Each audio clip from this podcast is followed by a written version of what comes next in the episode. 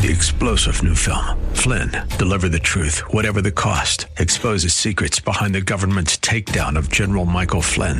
Flynn knew what the intel world had been up to. He ordered the first audit of the use of contractors. This set off alarm bells. He told the truth. He was the most dangerous person for Donald Trump to hire. They had to get rid of Flynn. Flynn, deliver the truth, whatever the cost. Available now. Watch it today. Go to salemnow.com. Salemnow.com.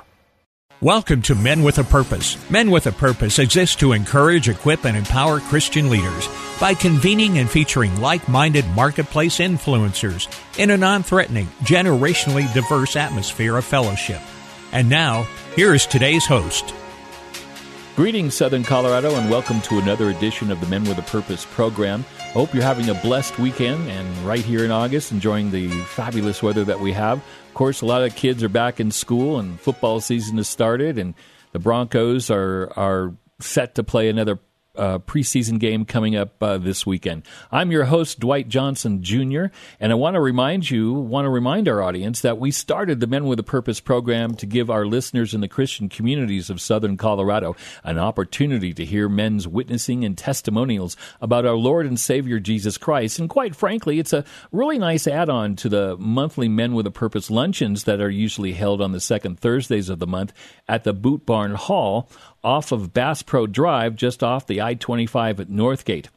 Now, with the hiatus of the luncheon for the summer, basically the rest of August now and some of September, but we still wanted to continue with the program itself. We do have an updated list for our speakers for the rest of the year for the luncheon, and you can go to the Men with a Purpose uh, website at menwithapurpose.org org to catch all the latest info for those speakers and previous speakers and, and a lot of good videos on the, the luncheon uh, talks themselves. Now that's mwap.org. Now, September is Burl Cain from the Prison Seminaries Foundation and the commissioner of the Mississippi Department of Corrections, and that is set for September 14th. October is Dr. Deborah Hendricks from Parents Challenge. That's October 12th. Now, Dr. Hendricks, by the way, will be our third female speaker in the 28 year history of the Men with a Purpose luncheon program. So that'll be a good one. Now, November is penciled in, and you can go to mwap.org for more info on that. That might change, but um, right now it's penciled in with a speaker. And then we end the year with Jim Daly with Focus on the Family. Now that's going to be December 7th, the first Thursday, which will be the Christmas program. And so just a reminder that it's December 7th, the first Thursday of December. That'll be our Christmas program, and that'll be at the Boot Barn Hall um, up in the northern part of Colorado Springs. And all that info can be found on the website at mwap.org. Now, this weekend, my guest is a host of his own program on Salem up in Denver on AM 710 KNUS and down here in southern Colorado on AM 1460 and FM 101.1 The Answer with the Frontier Freedom Hour, Jeff Hunt. Welcome to the Men with a Purpose program, Jeff.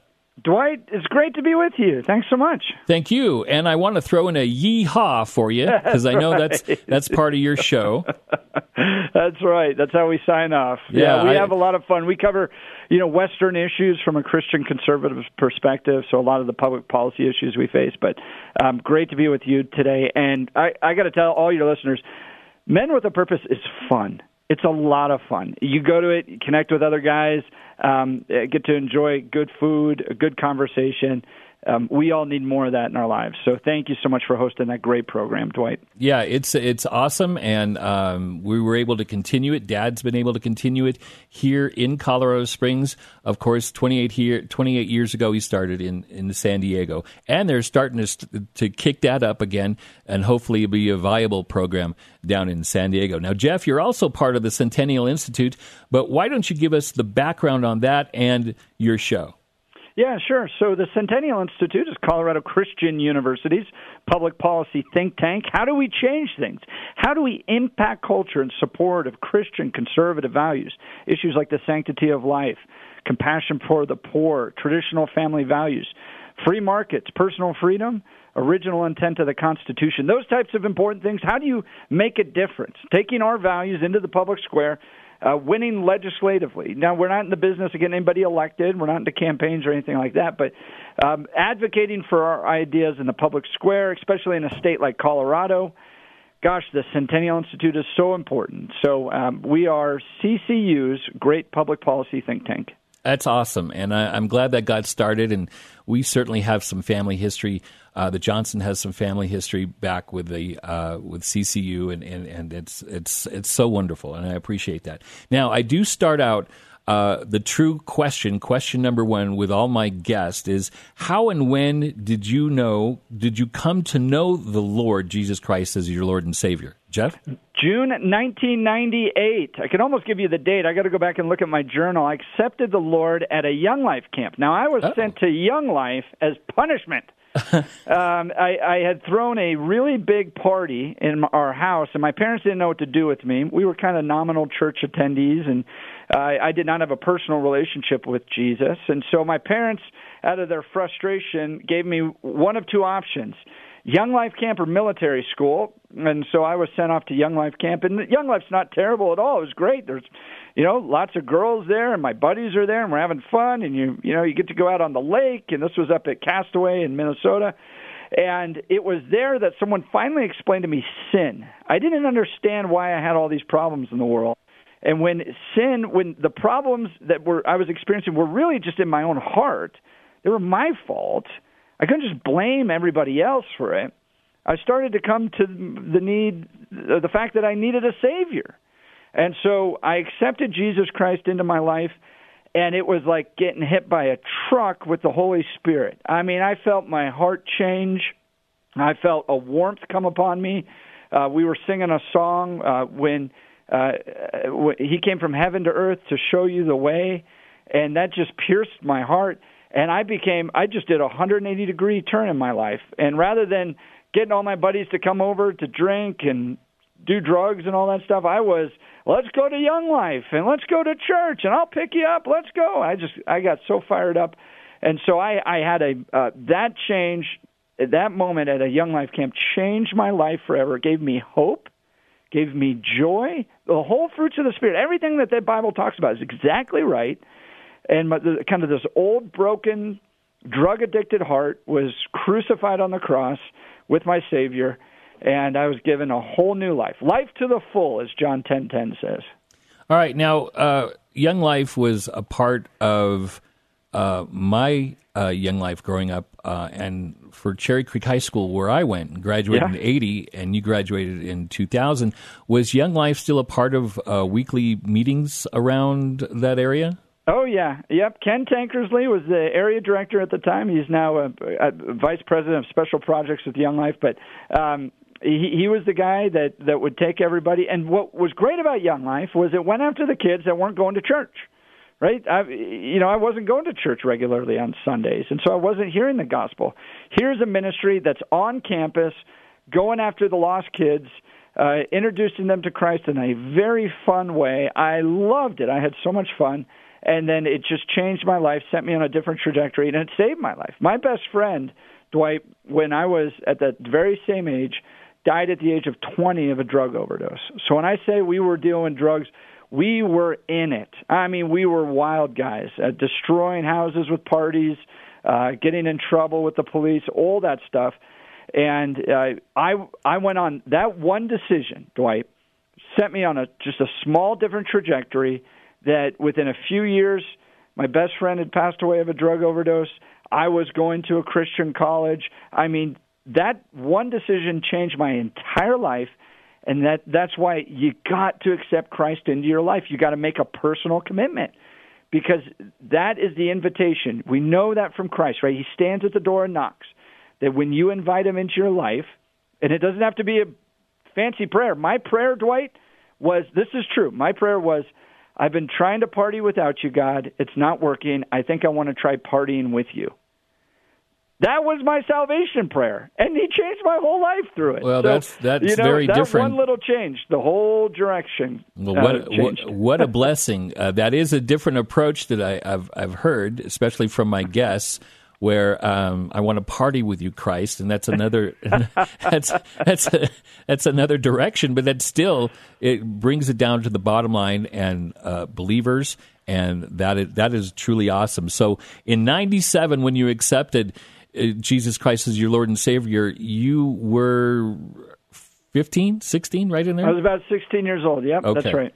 Okay, so going to that camp literally spelled it out for you, and and and as you say, the rest is history. You went to Westmont, and uh, that's a beautiful campus, beautiful college, uh, perfect opportunity for you.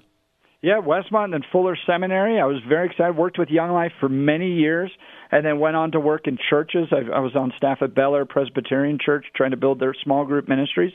And many years I thought I was going to go full time pastoral ministry, and then all of a sudden I'm starting to listen to talk radio a little bit more and getting the political bug. And and so it was about that time I was uh, about 24 that I just said I'm going to go to D.C. I want to see what this is all like. I was young, single. I'm, let's go try it. And um, then I got into public policy, the idea of using our faith to shape the laws that guide our nation, so that human beings have good lives, that they can flourish. That's my motivation. That's my calling in life. Awesome. And we'll get we'll get to the uh, Christian leader part in just a second. But since you you mentioned single, 24 and single, when did you decide that? Uh, when did it come time to start a family? Well, it, it's kind of funny. I met my wife in college, and um, my very first date was to a Young Life event. Um, she was working in the bookstore, and I invited her to go along with me to minister to some middle school kids at a nearby town.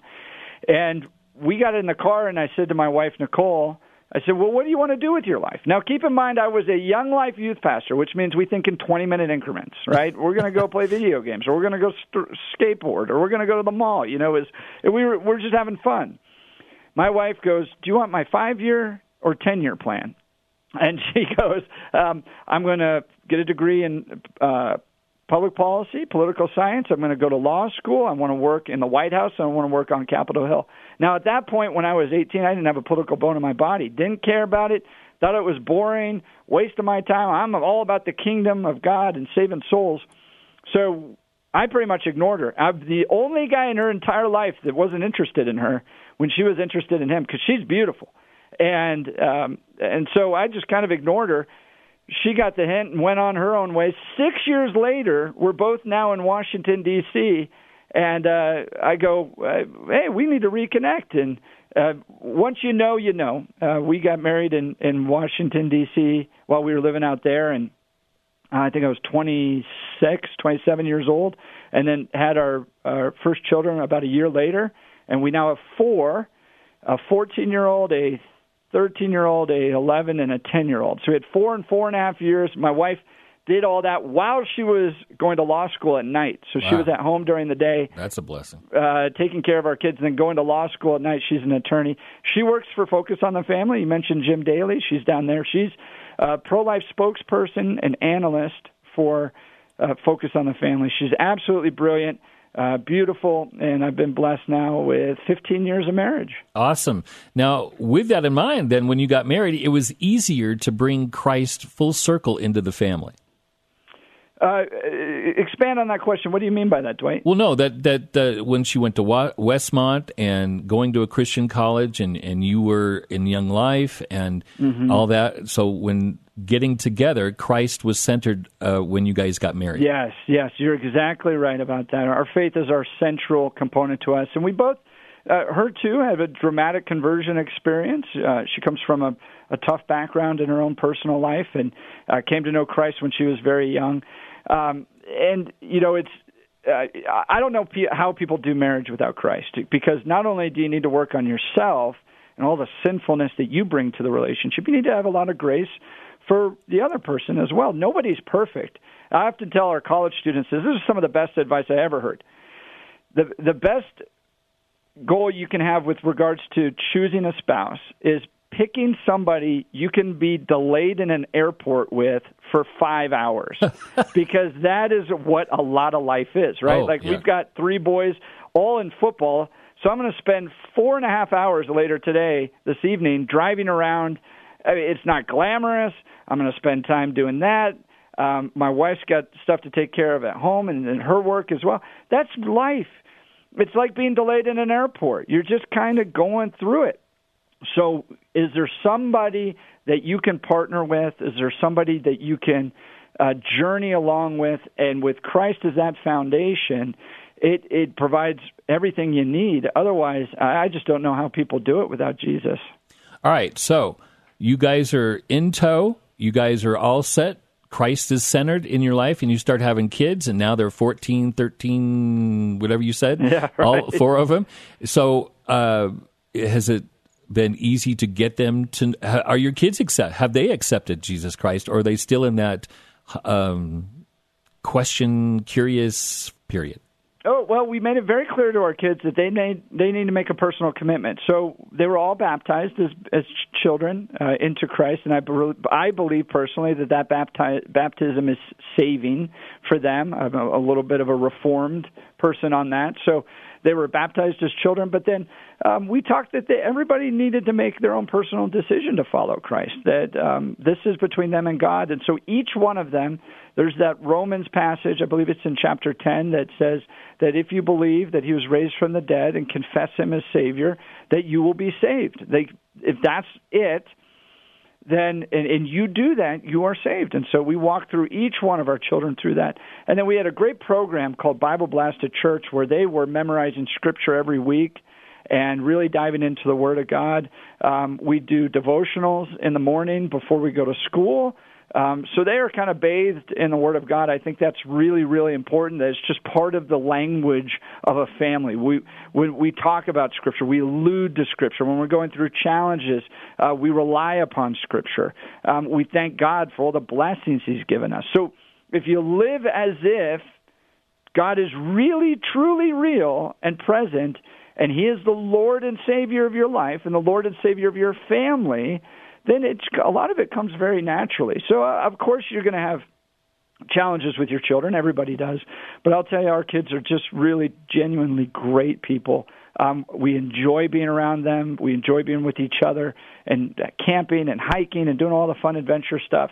Um, but each one of them has personally accepted Jesus Christ, and I think that's important. All right, so it's a good fit. Uh, you're a, a, definitely a father with a purpose. Uh, you're a husband with a purpose, and definitely getting the kids to where it's going to be easier as they, they get older. And, and certainly with a mom and dad that are going to be listening with those challenges and vote, uh, and get into the scriptures with that, it'll be easier for them when they turn when they get older, when they turn 18, when they set yeah. out for co- their own college, when they set out uh, on their own futures. It'll be a little. It will be easier for them because it, you are truly a family unit centered on Christ. That's right, and I and I want to expand on this too. So my wife and I both work in public policy, so we're we're the news cycle, right? Every day, the news cycle, what's happening is going to affect our lives and our work. And um, so at the dinner table, you you have conversations all around the politics of the day, the issues of the day. But I, I like to challenge our kids too, so I'll play a little bit of the devil's advocate on issues. How do you know God's real? with all the pain that's happening in this world, how do you know that God would be real and all powerful? You know, those kind of philosophical challenges. I think it's important to have those conversations with your kids. Don't shy away from anything. I mean, everything from abortion issues to same sex marriage issues to talk through these, reason through. What does the Bible say about these issues? The Bible is authoritative. So that's what we rely upon. But we'll challenge. What are questions? You know, who are you to deny somebody that wants to love somebody else? What is your response, and how do you uh, respond to those ty- that type of line of thinking and argument? So, um, yes, the Bible's and Bible study is critical, but make sure your kids are well versed to be able to take on these issues. Like I asked my daughter this the other day. We host a big event, by the way, called the Western Conservative Summit, and I just asked her what does it mean to be a conservative? Now, my daughter has sat through so many Western conservative summits that she can answer that. But I, I, that's a hard question even for adults. What does it mean to be a conservative? And um, so, you know, talk your kids through these issues so that they're not just turned 18 and kind of unleashed upon the world and, and reasoning with that stuff for the very first time. Well, that's awesome. So, a 360 degree look at things in your family, which is very important. And it's good that you challenge your kids with some of the current issues because some of that just goes just goes by. One ear, go out the other. That's right. Well, they're going to face it, right? Should you use your friend's preferred pronoun? That's a that's a question. Yeah. You know, these kids are going to have to face that. Should you do that? What do you say to your friend that says they want to change their gender? This is all stuff that's going to be hitting them, and um, and I think it's absolutely critical as parents that you talk through this. Very much so. Very much so. Now, as a parent, as a Christian leader, as a Christian leader in the community up in the Denver area and on with your program down here, you truly are a man with a purpose. But give us, give us, uh, essentially with your program, how is that? I mean, lay it all out for the for the folks and it, making a difference with your program. Yeah, I'll tell you, I got to, a great chance to speak at Men with a Purpose um, a year or two ago, and it, it was wonderful, wonderful organization, so much fun. And my talk was on being men with chests. You know, um, in, in the notion of masculinity in our culture. Uh, first, recognize that it's it's absolutely under attack. Um, you're beat up in every way uh, in this popular culture, rejected, belittled. Those God-given talents that that God has given you um, are critical, critical to your family, to your business, to your community, and so uh, recognize you're getting beat up on it. But two, the unique gifts and talents that you have have to be unleashed on this world. My goodness, look at our culture. Look at the brokenness. And the way you think, your ability to lead, your ability to organize people, to lead a company, to lead a, a community nonprofit, whatever it is that you're doing, is so needed in this culture that I just want to tell men to just go, just be who you are, unleash, go make a difference, because uh, I believe that this is really a spiritual attack that that harms our wives, harms our kids, harms our communities. And so when we hide, when we cower, when we try to push back those that notion of those gifts that God has given us, uh, we do worse harm, greater harm than we would if we actually embraced them. So um, it was great to be able to address being men with chests. So what does that mean in mine giftings? Well, uh, I'm kind of a tip of the spear type of guy. We're going to go out and we're going to take on radical abortion policies in this state head on transgenderism policies. We're going to be at the state capitol. We're going to testify against them.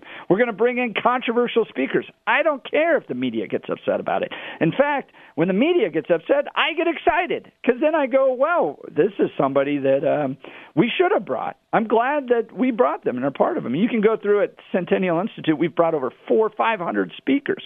Everyone from presidents. President Donald Trump spoke to us when he was a candidate in 2016 to U.S. senators, governors, thought leaders, people like Al Mohler, um, all of them, even controversial figures that shouldn't be controversial. For instance, Riley Gaines, the swimmer, came and addressed uh, the Western Conservative Summit recently. And if you remember all the protests she had, just because she thinks men shouldn't be competing in women's sports. So um, we try to be that for the voice for the church because there's different giftings.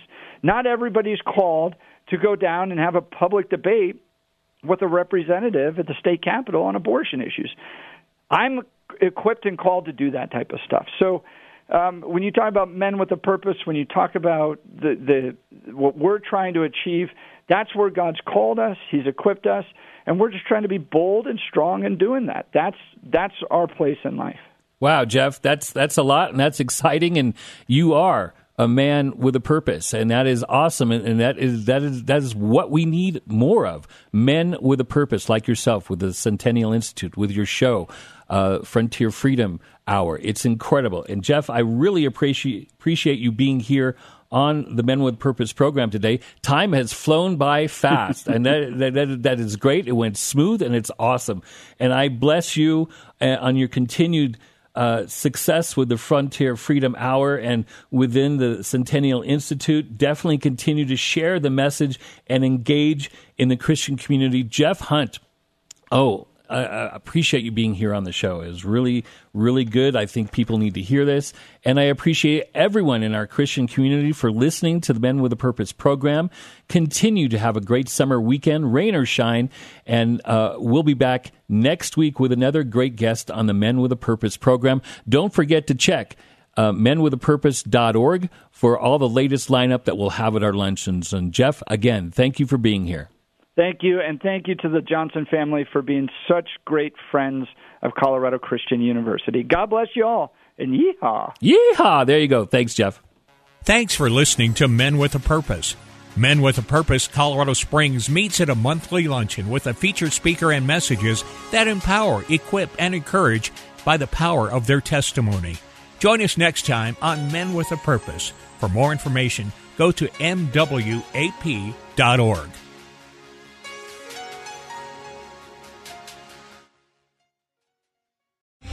Three star general Michael J. Flynn, head of the Pentagon Intelligence Agency, knew all the government's dirty secrets. He was one of the most respected generals in the military. Flynn knew what the intel world had been up to, he understood its funding. He ordered the first audit of the use of contractors. This set off alarm bells.